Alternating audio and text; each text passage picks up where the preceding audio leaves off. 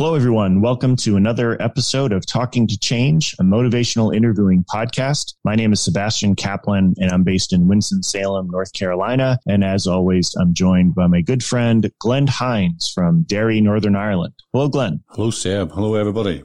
Hello, everyone, indeed. So uh, before we get started, why don't we, why don't you orient the audience to social media platforms and how to contact us? No problem. So on Twitter, the podcast handle is at Change Talking. And if you want to follow myself or Seb, uh, Seb's personal one is S-G-K-F-R-O-M-N-C. And mine is at G-L-E-N-M-H-I-N-D-S. Our Instagram is at Talking to Change Podcast. Facebook is Talking to Change and our email address for suggestions or feedback on the podcast or for information on our trainings, it's podcast at glennhinds.com. Great. Thank you. Uh, so today we had a really good conversation with our friend and colleague, Kate Watson, and uh, you'll learn a lot more about Kate and her work she does in a moment. But uh, as we've been doing lately, we, are doing this recording after we've had the conversation and, and just give some um, some highlights at the front end or some teasers perhaps. So, Glenn, what, what were some things that really struck you from that conversation we just had with her? I think we both agreed immediately after we came off just how powerful the area of work that Kate is supporting people in her teaching of motivation interviewing and practice of motivation interviewing in the advocacy role of survivors of uh, violence. And um, throughout it, just her sensitivity to the needs of that population and how she has made adaptations to what perhaps could be called traditional MI terms or concepts to make them much more accessible to that advocacy practice. You know, she talked about the change of using change talk to uh, self advocacy. The way she did that was lovely. And the explanation for that is really, really good for people to hear as well. And there's a couple of other examples that, you know, that I think was really helpful. And so it was just I think it was really humbling throughout just to hear the work of that advocacy with survivors and Kate's relationship with those individuals, supporting them to be as helpful as they possibly can be with individuals and groups. Yeah, really. It, it, was, I feel like a lot of times we've had, you know, obviously great guests along the way. By the way, this is our 50th episode. So a bit of a, of a, you know, benchmark for us. But yeah, we've had a lot of great guests and really interesting topics. And, and a lot of those, a lot of times the, the MI that somebody does in one context seems, you know, pretty similar, maybe some different phrases or areas of focus. And, and, uh, but it's, it's oftentimes feels quite similar. And this is one of those occasions where it felt like there at least needed to be great care paid in a particular way that was somewhat unique, I think, to to the work that Kate and the advocates do. And um, like one of the examples that Kate gave, which was really quite interesting, was about the even just the concept of change itself and how, you know, in healthcare settings, changes can be somewhat of an obvious place to converse with someone.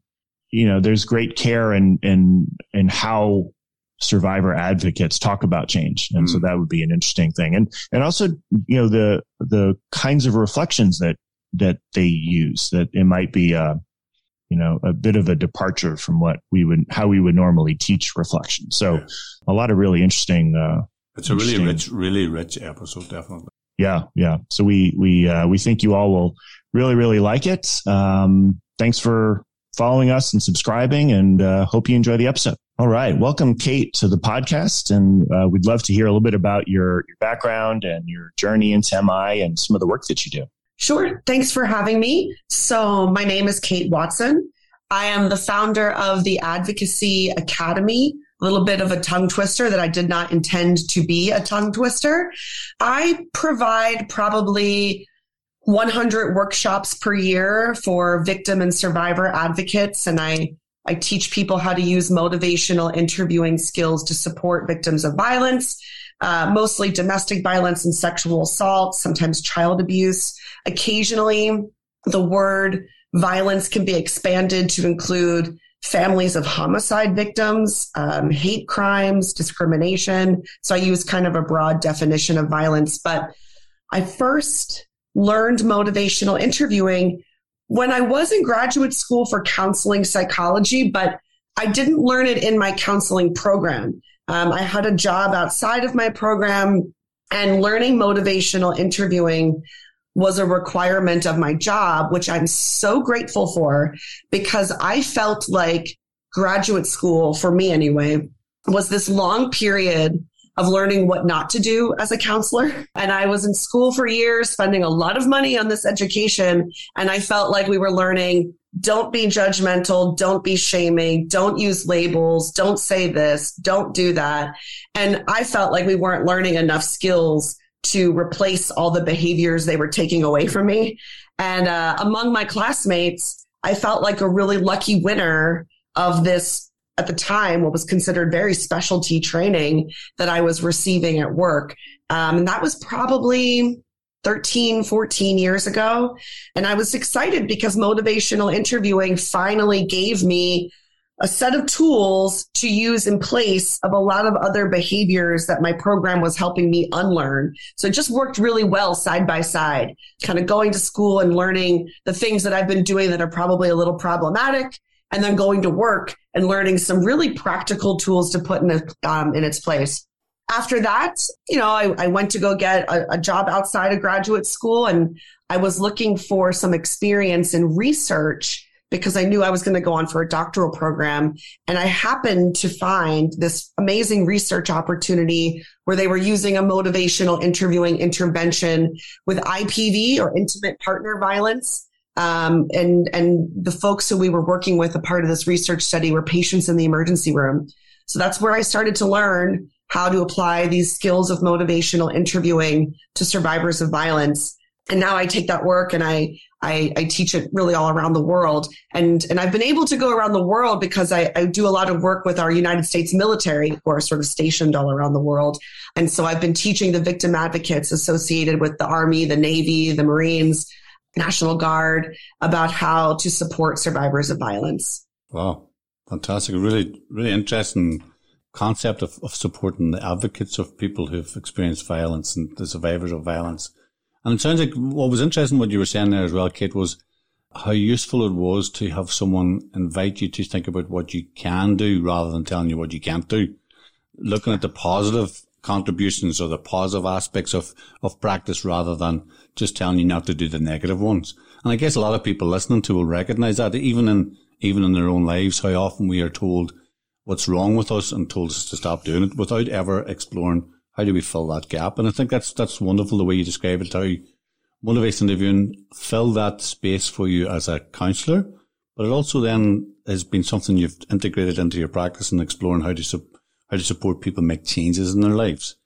And I guess one of the things I'm curious about then is, you know, when you talk about supporting the advocates of survivors of violence, what, what does that mean? What, you know, what, what's the role of a, uh, of an advocate mm-hmm. and, and where does MI fit in? Yeah. So depending on where a person is serving as an advocate, the role might look a little different. Um, so I'll start there, just sort of describing what an advocate does, and then I'll go back and talk a little bit about, you know, how how I see myself as supporting advocates. But um, you know, uh, an, an advocate is someone who is decidedly for the client. Um, they're they're not neutral. They never pretend to be neutral. They are in the corner supporting a person who, in, in the case of my work, someone who's been hurt or victimized by violence. And so sometimes they are advocating for people to have all of their rights met when they go to court or work with the police. Um, sometimes they are helping survivors of violence get connected to counseling or therapy to process their trauma. Um, sometimes they're advocating for them in the hospital when they're getting a medical exam because of some violence that has occurred to them. And so it's, you know, an advocate is someone who sits side by side with you when you're in your worst moment of your life and says, I'm gonna, I'm gonna help amplify your voice as best I can.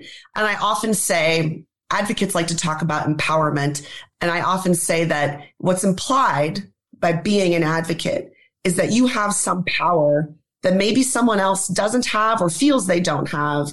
And we lend it to other people. Advocates lend their voice, lend their power to someone who may feel at least temporarily like they can't use their voice or no one's listening. the irony there, and I never know if I'm using the word irony correctly, but the interesting thing there is often advocates feel that way too, like no one's listening. And so when I think about my work supporting advocates, you know, I think of myself as like helping the helpers. I often stand up in a room to do a workshop for advocates and I start with that story I told you about graduate school and I watch everyone nod because I think they too go through a lot of workshops about what not to do.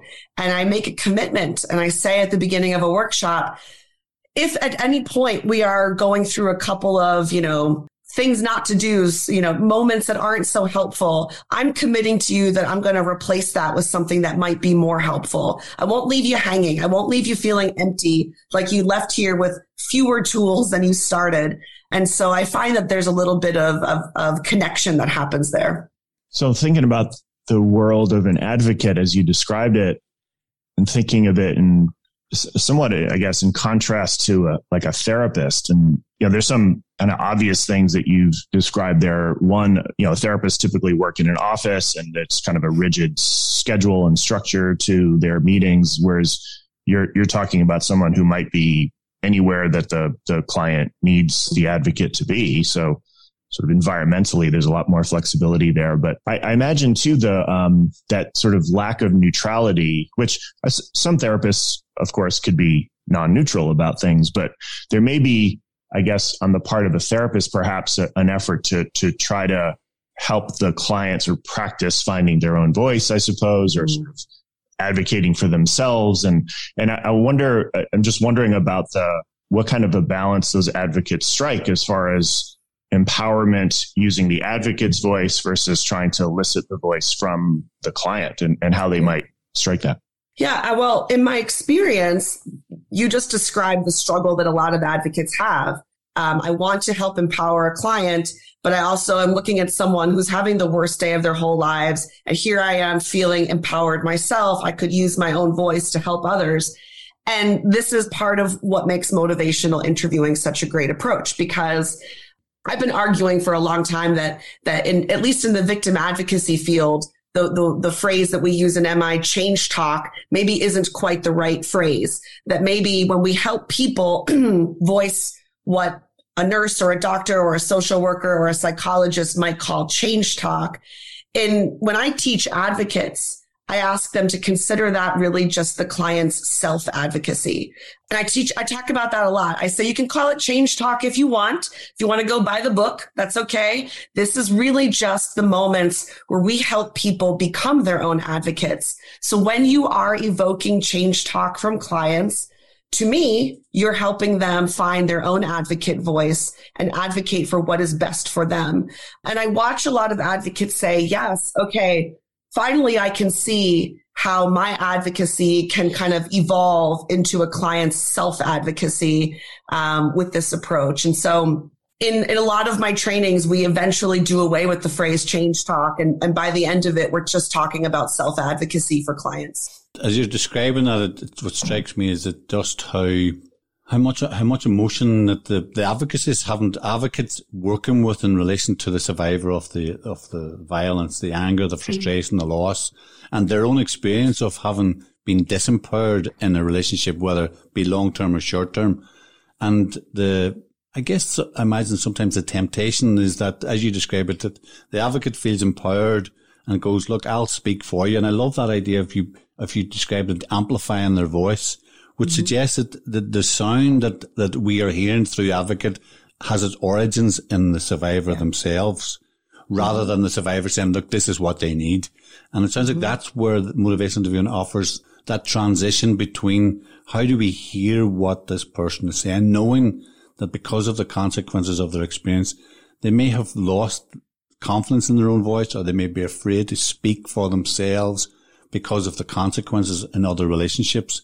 And it's about mm-hmm. how you reach in and find this, whatever sound, whatever, however loud that sound is, to be able to mm-hmm. find that sound and just gently amplify it. And with always the intention of going, at some point, the sound that you're going to hear is going to be your own voice rather than me repeating it for you. And, I, and I'm just wondering, when you're doing that training then, Kate, you know, what is it you're doing? You've, you've already begun to explore this. what is it you're doing with the advocates to help them make that transition so that they continue to feel that they're being supportive, but mm-hmm. they, they feel that they're taking a step back or they found a new way of helping this client advocate for themselves. Yeah.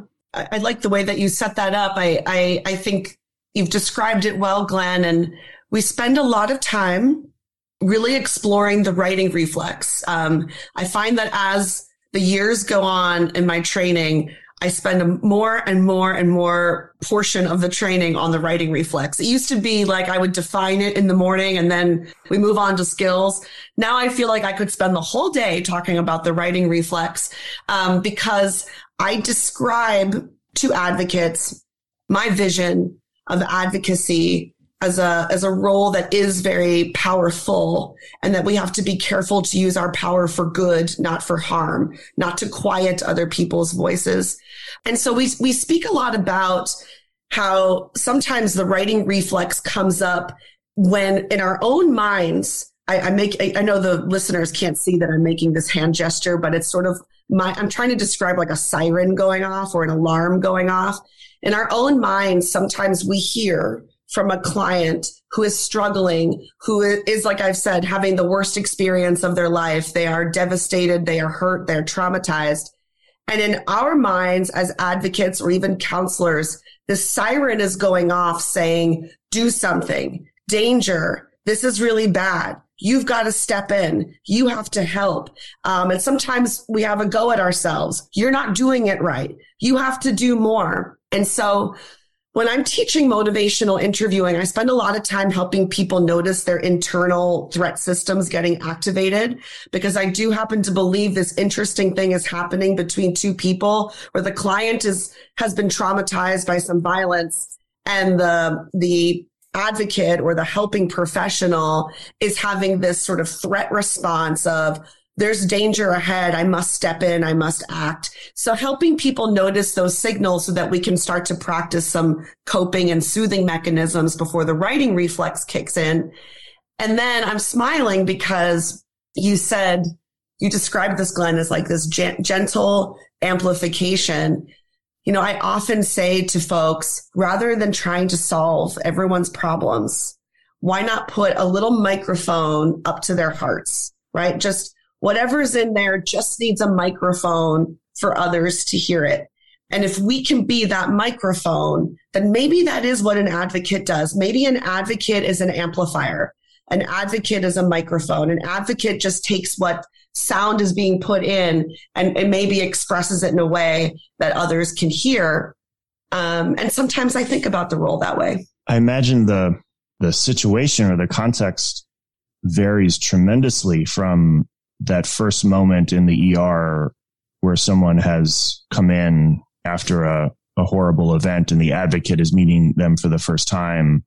And perhaps there's some decisions that need to be made, maybe some really critical ones versus, you know, several months down the line in a courtroom after the event has kind of at the, the initial um, urgency of the event has passed and maybe mm-hmm. the needs are somewhere else. So I, I, guess in terms of that amplification and, and with the microphone at the heart, what, what are some of the things that that the advocates need to, I guess, have their sights set on or their ears attuned to in, in the early stages versus those middle stages versus perhaps the late stages. I don't know if you think of yeah. it in that way. And then I guess within that too, like what are the, the, the motivational challenges or, or the ambivalence, I guess, that mm-hmm. a client, a survivor of violence is grappling with at, at those different time points that the advocate can sort of help them through using MI. Yeah. We often talk about the difference between decisions that often come before behaviors that often come before outcomes. Um, so when you first meet someone, they may be faced with a decision whether or not they would like to report abuse or violence that has happened. And that decision is one that only the survivor can make. Nobody can make that decision for them. And there may be a lot of ambivalence about that decision. But when we think about, you know, again, going back to like change talk versus sustain talk, this is probably where an advocate stays a bit more neutral on what the decision is, probably a lot more neutral on what the decision is, but decidedly for the client, right? So for whatever you want to do, whatever that may be.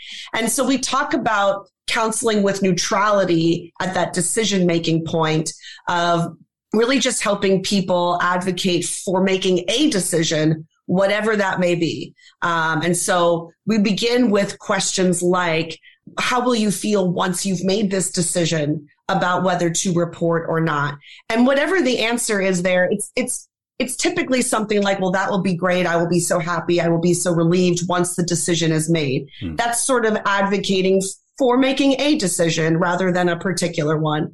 there comes a time and often not as quickly as we would like. but there comes a time when a when a survivor or a victim of violence will say, you know, what I think I really want to do is seek justice. I want to report this. I want action to happen. I want there to be a consequence. I'm just so afraid of retaliation. And so what I hear, and this is really your question, I think, is like, what are we listening for? What I hear is we've gone from a decision that seems like it actually has been made now to now ambivalence about a behavior. I've made the decision that I want to report this, but now I have some fears about moving forward with this decision because this person might retaliate. Their friends might come after me. I'm going to have to go through a whole court process that I don't want to go through. People are going to ask me a lot of questions I don't want to answer. Maybe I should just let it go. And so for me, it's moved from a decision to now a behavior. And usually there is some hopeful outcome that ends up being the first thing the person says right? You meet somebody who's having this worst day of their life and they'll say something like, I just want to feel better. Well, that's not a decision or a behavior. That's a hopeful outcome. Um, or people will say, I just want to be safe in my life. That's not a decision or a behavior, but that is a hopeful outcome. Um, I just want to be happy. It's not really a decision or a behavior, but it is a hopeful outcome. And so I talk to advocates about sort of finding that timeline of decisions become behaviors, become hopeful outcomes. Did I answer your question, Sebastian? Yeah, no, you did. Okay. Yeah, and wonderful what you're saying because as you're saying it, what strikes me is that the process that you're describing, the journey that an individual takes, whether it be stopping smoking, losing some weight, or stopping, you know, changing their relationship with a, a violent partner, this process is the same. Yeah. But, but the emotion that's been presented, the challenges, the, the realities, the practical realities that they're having to overcome and respond to are quite different. And again, I, that what, what raises, what that raises for me then is the potential challenge for the practitioner to be able to hold and hold those emotions while mm. the client works through them. But again, how often I imagine it must be tempting for the righting reflex to come in and just say, look, it'll be all right.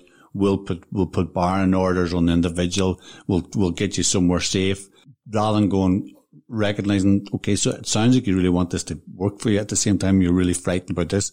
And then from an AMI perspective, the focus shifts away from the decision to make, the, the have to, having made a decision to now what's the consequences of that decision and work through the, that ambivalent yeah. aspect of that.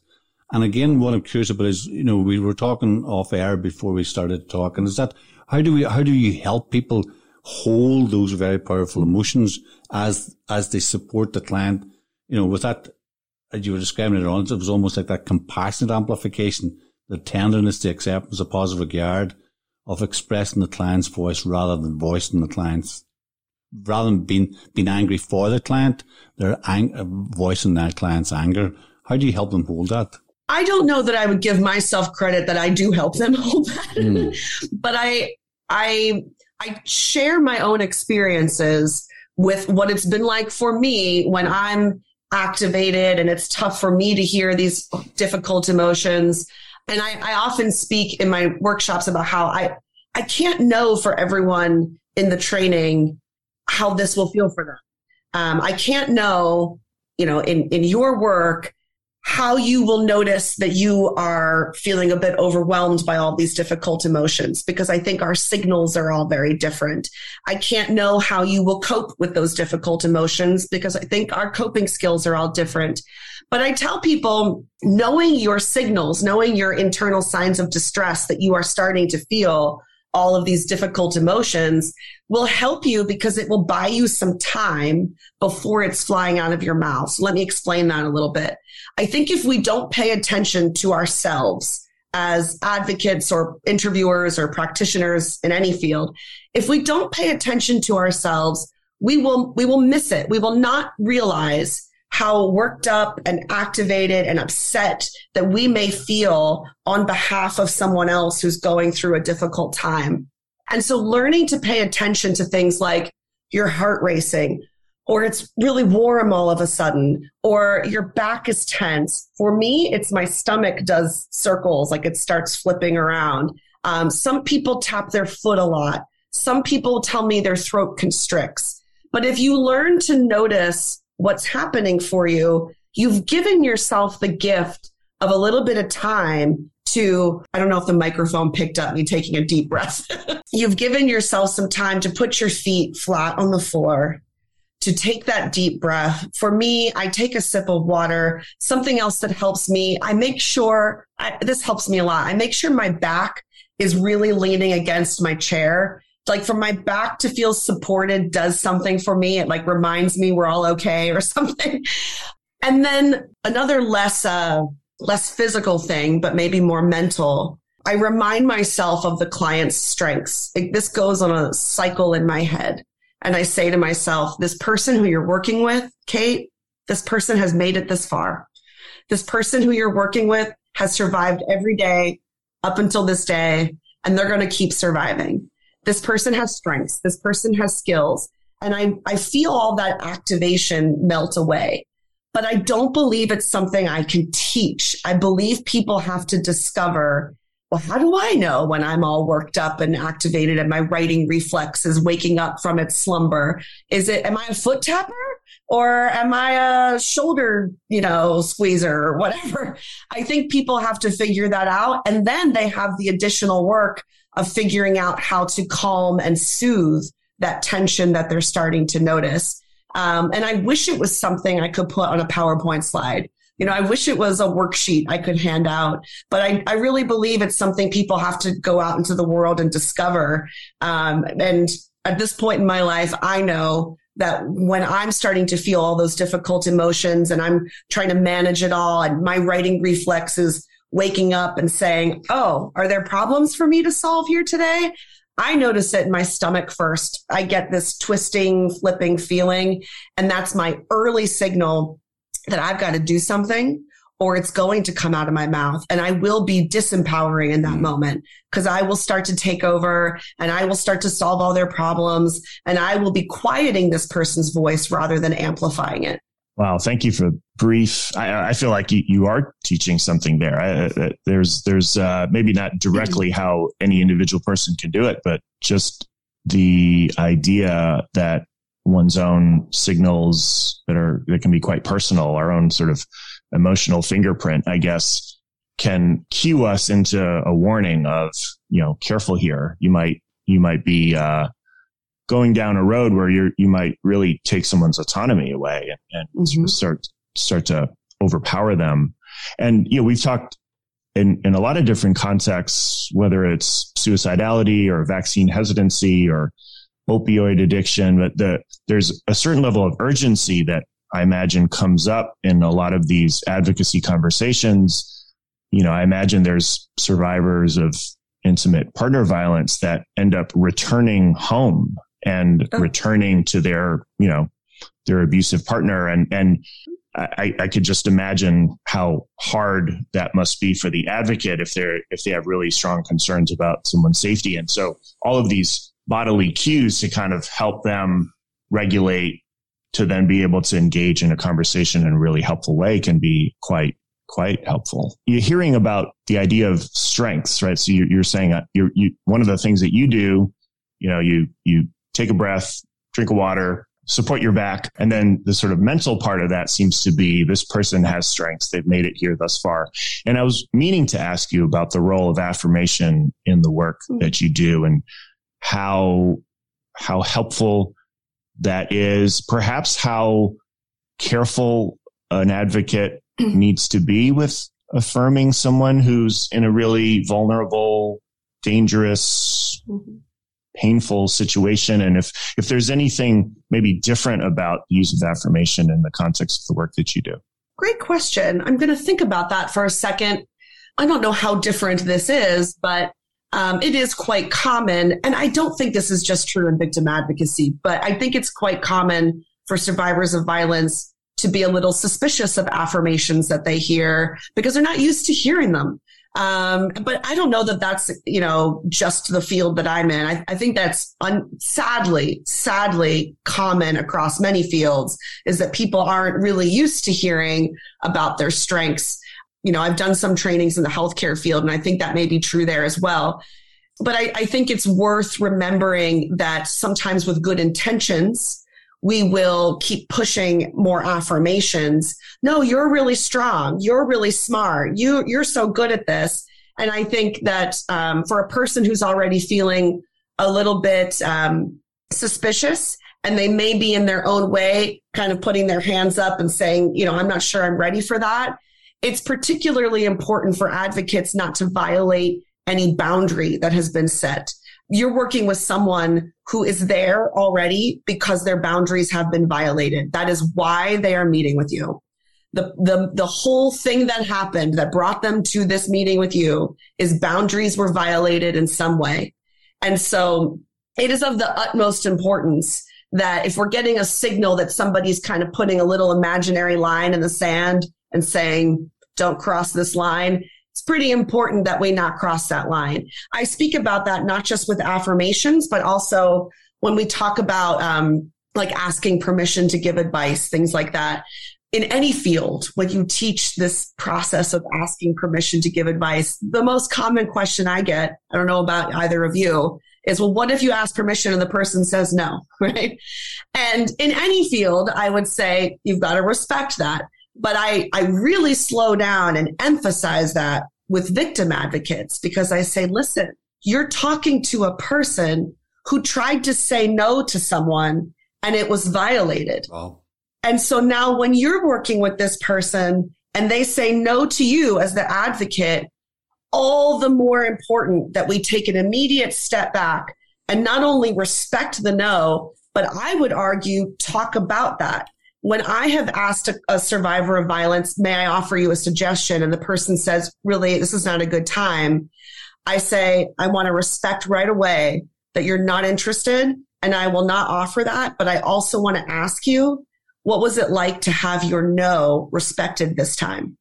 Mm. Because the whole reason they're there is because someone disrespected that in the past. That's a very powerful bringing together of what's happened to this individual outside of this room and what mm-hmm. may be potentially repeated by us in this room. Yeah. In, in our attempts to be kind and our attempts to be supportive, we can actually do harm by missing the very impact of us. It sounded like almost like offering a reassurance and as an affirmation. And mm. it's, they're not, they're not here for necessarily use. It's not useful to give them reassurance. It's, it's much more powerful to acknowledge this is what it's like and our willingness to be there with them mm-hmm. and just to notice what that's like. And again, mm-hmm. I just, I'm just struck by the power of the emotional experience that advocates must be finding themselves in. And it takes me back to a conversation we had with David Prescott about his work with, mm. you know, perpetrators of, of sexual violence and just the, the, the willingness of an individual, another human being being willingness, willing to step into that furnace almost of, of emotions and really stand there with this person and explore where they're at and then begin to c- consider where do you want to go rather than going, get out of this fire, do it this way, hold my hand and I'll take you out of here. And again, it's just, just tap, tipping my hat to the people who have the strength and, and determination to go alongside people in that situation and, and acknowledge your willingness to go alongside those practitioners? Because I imagine that, that that dynamic is in the training room very often as well. And, and how do we manage that? And I, th- I think we've already started to co- cover an awful lot of this. It, it's about the difference, again, back to the differences that other approaches are being taught to advocates. And what is it about MI that makes it so different? So I've attended a lot of trainings that are designed for victim advocates and, you know, sitting as a, a learner in the room, I can tell you that they are highly theoretical. I've sat through like, well, my first job as an advocate, it was a 40 hour training to get certified as an advocate. And for 40 hours, it was theories of trauma, theories of victimization, theories of this, theories of that. And then again, just like graduate school, a lot of don'ts. Don't be judging, don't be shaming, don't be blaming, don't do this, don't do that. And 40 hours is a long time to learn theories and what not to do, you know? and I, I don't know that there are a lot of other approaches, maybe some, but I don't know there are, there are a lot of other approaches that are as practical and is immediately useful as motivational interviewing. I consider motivational interviewing immediately useful because you do learn some tools that you could 10 minutes later practice a little bit, try out with the person sitting next to you at lunch or call up your best friend that evening and do some reflective listening. And so I, to me, that's the biggest contrast is it's, it's not just so theoretical. It's very practical. And so I, I, think it was a long time coming. I will also say, you know, victim advocacy relative to things like medicine, right? It's a new field. It's, it's younger. And so there's a lot of growing up to do for the field. And it's only in the last few decades that it's even being professionalized. Um, you know, in, in the 60s and 70s, advocates were just like survivors themselves who said, I'm not going to let this happen to any other person out there. And they would like drive up to someone's home in the middle of the night and knock on the door and say, I'm getting you out of here. Like that's what advocates used to be. And so the field is becoming a lot more professionalized where there are credentials and certifications. But, you know, compared to psychology, which has existed for so long, you know, it, it's a it's a younger field that I do think has some some evolving still to do you know, if I can play any tiny little role in that, I'd be happy to do it. Certainly you are. And, and with all that you're bringing to the, to this field of work that you do with regard to motivational interviewing, certainly it's, uh, it surely provides this, uh, pretty important contrast to some of the other training experiences that you and others have had to kind of fit with the theory and the, the don't do mm-hmm. this and don't do that, of course, not to, not to replace it necessarily. And so and we, we kind of addressed this off air before we started, Kate, but you, you mentioned something that's maybe somewhat unique to the world of, of uh, survivor advocacy that in regards to MI and MI, of course, is an approach that uh, it's all about change and all about helping people change and um, whether it's to do less of this or do more of that, enter into some other kind of program or whatever it might be. And, and that there's a, there's a part of the work that you all do or in the in the world of advocacy where you know change is is uh, maybe viewed with a bit more suspicion. And it's not quite as obvious that that's what this is all about. Maybe you could uh, talk a little bit about that. Yeah i think that was something that struck me when i was entering into the field of, of victim advocacy that um, I, I had learned motivational interviewing first and then got this job working as a, a, an advocate in the hospital, part of a research study. And so, you know, I showed up with my prior experience in motivational interviewing and talking about change, change, change. Um, and I found when I started doing trainings for, for victim and survivor advocates that, you know, when you open your workshop with something like, oh, motivational interviewing is this conversation about change, I watched whole rooms full of people cross their arms, lean back in their chairs, raise an eyebrow, like, who is this woman who thinks she's going to teach us something today? And I realized, just as you said, Sebastian, there was this concern about the word change. And, and I respect it now that I understand it. Now that I understand the suspicion, I really respect it. But the concern is when you're an advocate, you think, well, the people I work with, my clients, the survivors, the victims, they are not the ones who need to change. There is someone else out there who committed some wrong, who did some bad thing. And that person is the one who needs to change, not the person I work with. There's a lot of passion about that. And I, I hear advocates get very protective of their clients around this concept of change. And I think their worry is that it's victim blaming. I think their worry is that I was going to do a whole workshop about the ways people need to change so that they don't get victimized again. And that's not, that's not what we were talking about. It never was what we were talking about. And so what I help people or I try to help people understand is that it may be true that there's someone else out there who committed a harm or a wrong or something tragic and terrible. And it may also be true that through no fault of their own, you have clients who are now faced with a time of change and transition and healing and growth and a lot of decisions associated with that. And they are faced with many options ahead of them and they have to figure out which options they're going to take to report or not to report, to leave or not to leave, to go to um, a housing program or stay with a friend, to implement a safety plan or wing it, you know, take your chances, go to counseling or don't go to counseling. And I, I, I'm trying to make it very clear. It's not this person's fault that they are now faced with all these decisions and changes in their lives. And yet they are faced with all of these decisions and changes in their lives. And why not help them make those changes in a way that feels really valuable to them? And, and so, you know, I think framing it that way has helped some people uncross their arms and relax their eyebrows and lean in a little bit to the training. And I had to learn that the hard way. I had to do it wrong a lot before I realized, okay, I think this is how I need to describe it now. Uh, but thank you for asking because I think if we had missed that, I would have regretted not sharing a little bit about that. That motivational interviewing isn't about helping people not get victimized again as if it was their fault that's not really the kind of target behaviors that we look at. We look at things like making a safety plan, implementing the safety plan, leaving a relationship, going to counseling, even the, the, the decision to accept what has happened to you, to really accept that, you know, that, that this event has even taken place and that you are now experiencing trauma symptoms. A lot of folks are in a period of disbelief about that. Um, and we can help people find acceptance and growth and healing without blaming them for what has happened to them. Wow.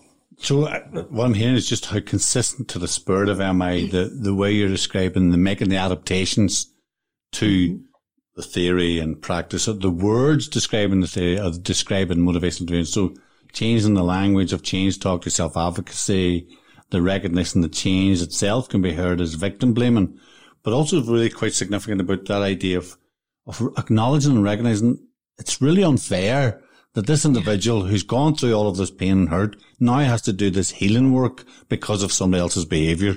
And it's about mm-hmm. just being willing to recognize that that's part of the harm that's been done to them.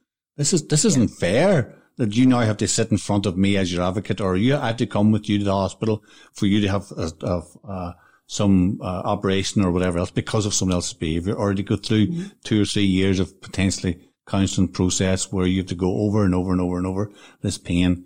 And it, it is yeah. part of the journey. You know, it's just the sadness of, of that truth for that individual that, that the practitioner has to then sit with. And it sounds like that's what you're exploring is just going, this is cat, as they would say here in Northern Ireland. That's cat, which is, that's really rubbish. That's really unfair. That's really dreadful. Mm-hmm. I'm just wondering, is there any other examples of, you know, I love the way that you've been so flexible in the way that you're translating in, in inverted commas traditional motivational interviewing mm-hmm. terms into a phraseology that works for advocates. I'm not sure what else. I think, um, I think that in any field, you know, cause, okay, so maybe, maybe 80% of the workshops I do are in victim advocacy, but maybe 20% of them would be in a other variety of fields. And I find that in any field, professionals have a real appreciation if you try to translate it to, to, to their work, to their language. And I've just had more of an opportunity to do that for advocates. And and again, I get no credit. I really, I think that I've learned how to translate it to their work by hearing them speak to me. Um, which, you know, Bill Miller always says he, that he learned motivational interviewing by listening to his patients over the years. And I think I've relearned motivational interviewing by listening to advocates describe their work. I've learned motivational interviewing in a whole new way now that, you know, it, it isn't always so focused on change, change, change. It may be a bit more focused on amplifying what a person's heart's desire for growth may be. And, and often I like focusing more on the word growth than change. They can sometimes be a little synonymous, but not quite. I think that for the field of victim advocacy, healing and growth seems like a, a better zone for looking for target behaviors um, than necessarily change. This is such an interesting part of, of this work and this conversation is, is these adjustments and variations of what an MI practitioner might do without, you know, without thinking or, or, or even feeling like, you know, the, the setup of the conversation is going to build to this key question of like, what are the three best reasons for you to quit smoking or something like that? and, and I, I just wondered, I, I'm wondering for myself, like, how is that kind of a question different? Mm. Either in the exact like translation of that question into another kind of similar invitation or perhaps even just the setup of it, like how you might, because you, you might not really need a disclaimer to say, you know, what are the three best reasons for you to quit smoking? It, you know, the patient's probably not survive, uh, uh, not survive, not surprised uh, to have that question come in a medical consultation, right? But I don't know, in, in, in the kind of work that you're talking about, could you give some yeah. specifics about how that comes up and how that sounds? Yes, and um, I was nodding and and and thinking I have some ideas, but it may not be about that kind of question. I'll have to think about that one a little bit more, Sebastian. But I'll tell you what's a bit unique um, related to reflective listening in victim advocacy. It is very common, unfortunately, very common for survivors to blame themselves and do a lot of victim blaming on their own. Um, and I've worked with folks over the years who will say to me things like, you know, Kate, I, I suppose by this point in the podcast, your audience is probably prepared for some violent descriptions, but I, um, I'll pause for a moment to say if anybody wants to like turn the volume down for a second, I will be describing some images of violence, but you know, it's common to hear things like, Kate, I, I know that this looks bad. Um, I'm here in the hospital because my husband threw me down the stairs uh, kicked me in the stomach while I was pregnant. I, I know these things look bad. I know these things sound awful, but really, it's my fault. I, I shouldn't have been bothering him. Uh, I knew he was in a bad mood and I asked him a question. I know I shouldn't have asked him and I take full responsibility for this. And really, you know, you get the idea, et cetera, et cetera.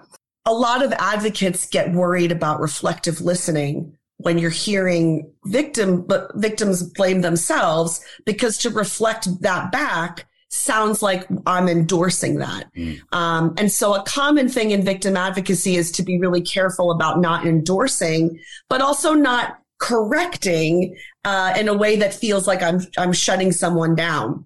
And so we practice a style of reflective listening that tries to make it very clear I'm just saying back what you have said. uh, and where I don't worry about that so much in a medical field. You know, if someone says, oh, quitting smoking is so hard, I, I would feel very comfortable saying it is really hard. Yeah, yeah, it is. I would have no concern about that. But I am concerned about saying back to someone, so you brought this on yourself and you're telling me that you shouldn't have asked your husband a question today. That may be reflective listening technically, and it may technically be correct, but boy, does it feel very uncomfortable to say back to someone these things that I do not endorse in any way.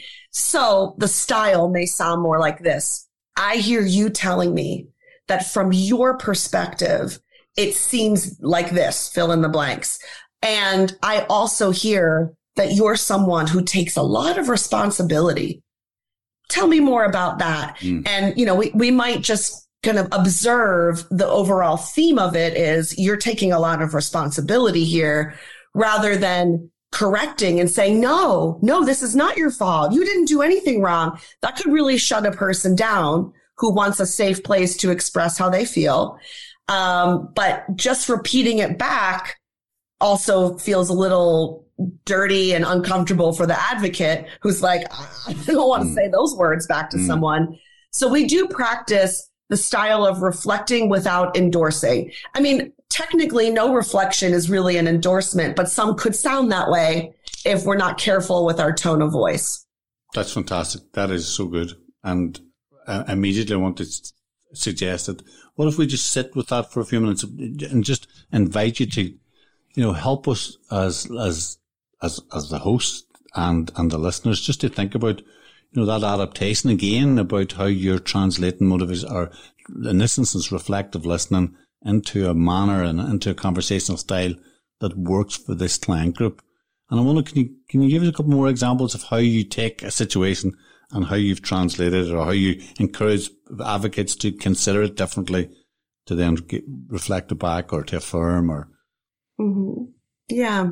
So we've talked about affirmations and we've talked about reflections. Maybe I'll try to go back to Sebastian's question about questions. um, I love a question about questions. I mentioned earlier that it's really common for someone to immediately present what I like to call a hopeful outcome. I just want to be safe. I just want to be happy. I just want to be independent. I just want to be free when we're listening to people and then facilitating a conversation with open ended questions, I, I will commonly tie it back to their hopeful outcome. Um, so something like this I hear you describing how you're back and forth and a bit torn about whether you are interested in, in making the safety plan with me. You see some benefits of the safety plan, and you also wonder if maybe it's just a silly waste of time to, you know, map out you know, how you'll stay safe in your life. If you were to, to sit with me and, and work on the safety plan, how does that feed your hopeful outcome of safety and independence and freedom and happiness and all the things that you told me that you might want and so I try to help people draw that line that I described earlier from decisions to behaviors to outcomes. And a lot of the questions I will ask kind of go back to that big picture. What are you aiming for ultimately? And how does this help you take some steps toward that? Is it also an interesting conversation about, about power that comes up there? Because very often the hopeful outcome, I call it hopeful because it isn't something that a person has control over necessarily. You can hope for safety in your life and never have it. You can hope for happiness and never really feel happy. You can hope for freedom and independence and success and love and all sorts of things that you don't really achieve. Um, and so I call them hopeful outcomes, not to make any promises to people that if you just do this, you know, you will, you will have all of your hopes and dreams fulfilled, that it is, you know, we can control and we have power over our behaviors. And those behaviors might hopefully lead to that outcome that you're describing. And so I, I try to focus on what can we do that you do have power and control over that might lead to that thing you told me you ultimately want, that hopeful outcome. Um, and so some of my questions would, would sort of be revolving around that.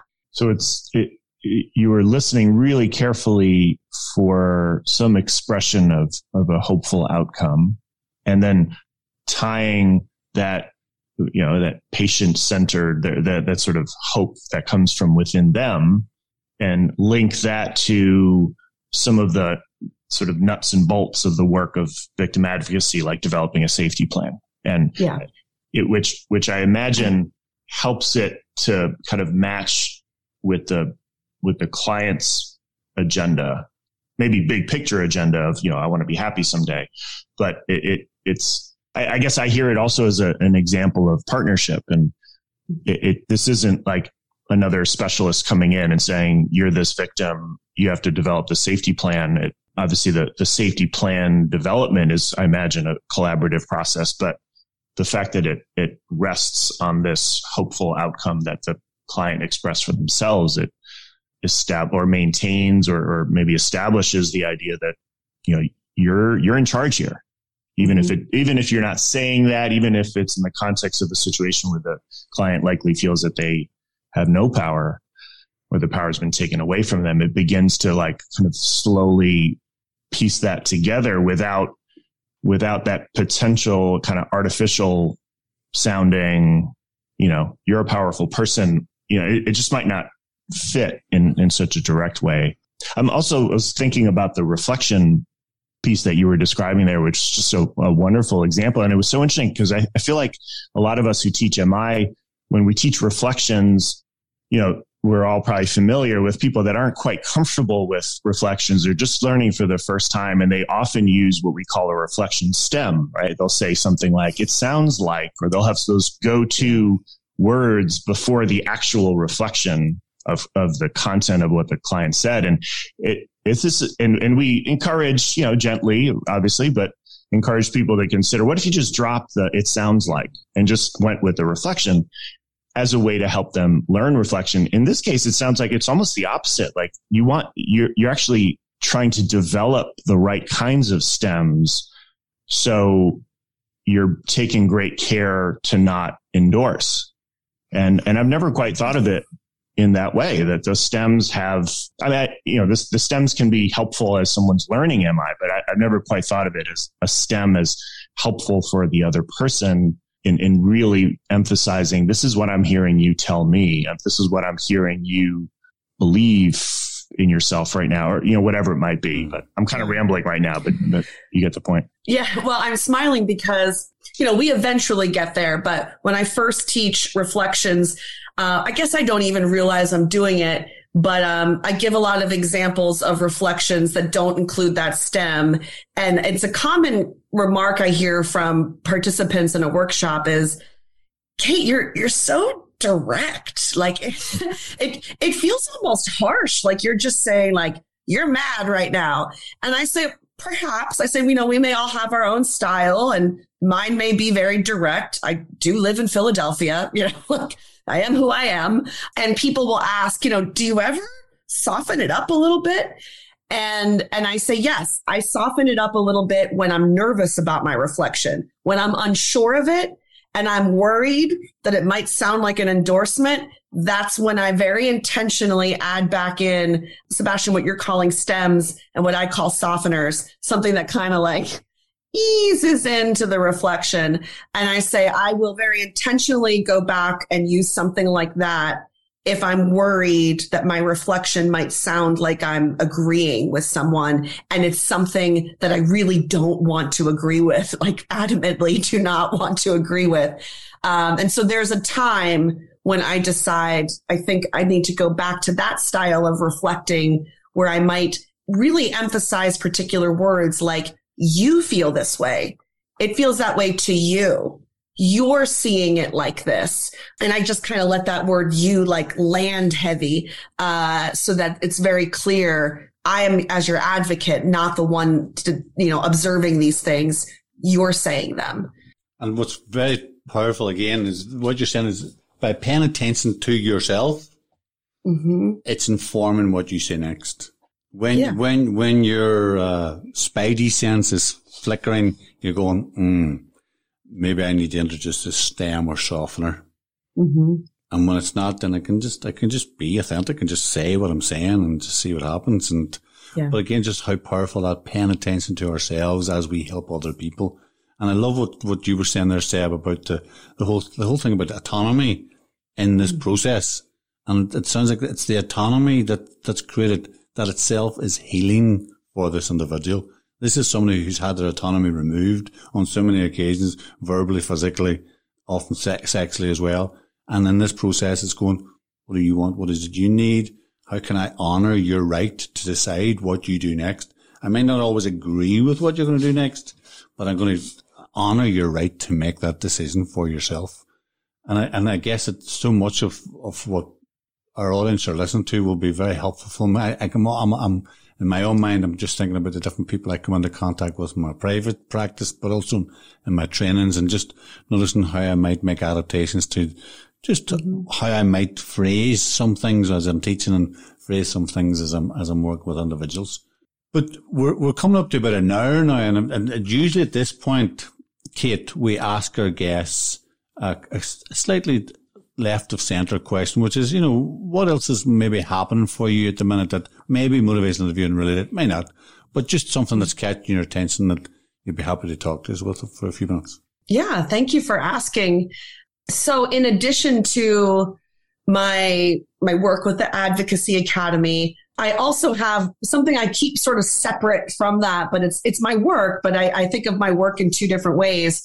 The Advocacy Academy is really focused on training for victim and survivor advocates. But over here on the other side, I have um, a, a, podcast myself and, and it became a book this year and it's called Only Trying to Help.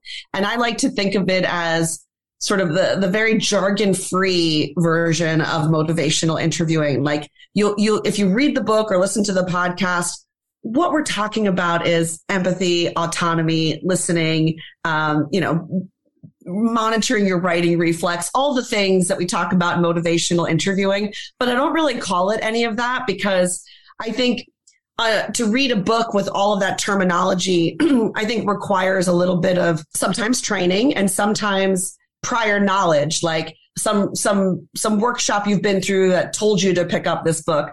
So only trying to help is like if you've ever gone to a motivational interviewing workshop and thought, gosh, I wish my husband could attend this, or I wish my best friend could hear this stuff, or I wish my mom had this training.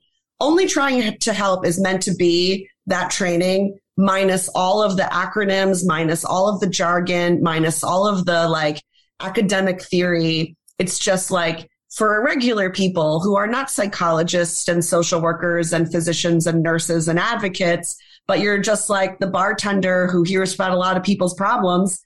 Uh, these are just basic helping skills. So the podcast is called Only Trying to Help. It's available on Spotify, Audible, Apple Podcast. Um, it's not a competitor for this podcast because people come here for motivational interviewing. They'll send their cousins and best friends to my podcast. and then the book is by the same name and, and it came out just this past May. So I'm really excited about it.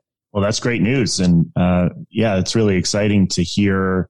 And, and some of a lot of people in the MI community certainly speak to the, like how how broadly can we apply this? You know can you do mi with your kids? Like that kind of stuff. And and uh, you know while there's there are likely some some limitations to to formal mi with with one's adolescents children like i've tried at my home it sounds like it's such a useful resource to like take some concept remove the jargon and just kind of have have a real sort of real conversation about like, yeah, how do I talk to my kids in a, in a helpful way? How do I communicate with my spouse or a friend who's struggling? So, um, sounds like a really, really awesome resource. Thanks. I'm pretty proud of it. Plus, it's mostly filled with stories about times I did it all wrong, and people like to read about that stuff. So, mm-hmm. right. And and the the book, what's the publisher? I self-published the book. Self-published. Mm-hmm. Okay, great. So yeah. we'll we'll we'll offer uh, a, a, link or some information about that in the episode notes if people want to hear about that. Great.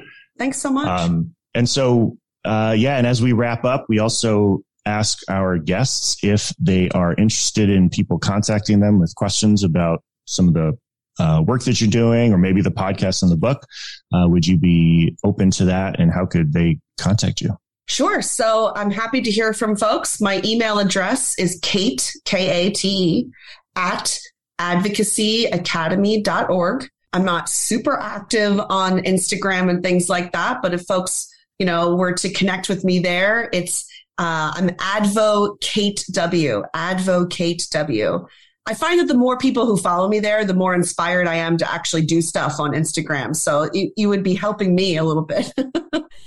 Uh, but I'd be happy to hear from folks, questions, comments, anything that might be helpful. So feel free to reach out. Yeah, I love the fact that your name just fits perfectly with what you do. You advocate. beautiful, beautiful. And mm-hmm. and then just to, to, extend that for people who want to stay in touch with us, our Twitter is Change Talking. Seb's personal Twitter account to follow Seb is SGK from NC. So Seb, SGK from NC, all one word. And my own is at Glenn Hinds with two N's, G-L-E-N-N-H-I-N-D-S. And Instagram is Talking to Change Podcast. Facebook is Talking to Change. And our email for any comments on the podcast or ideas or information around training that we offer, it's podcast at glennhinds.com. Well, thanks so much for joining us, Kate. We really appreciate it. This was uh, super interesting. So thanks for glad to have you. Thank you, Kate. Yeah. Thank you. Mm-hmm. Thanks, everybody.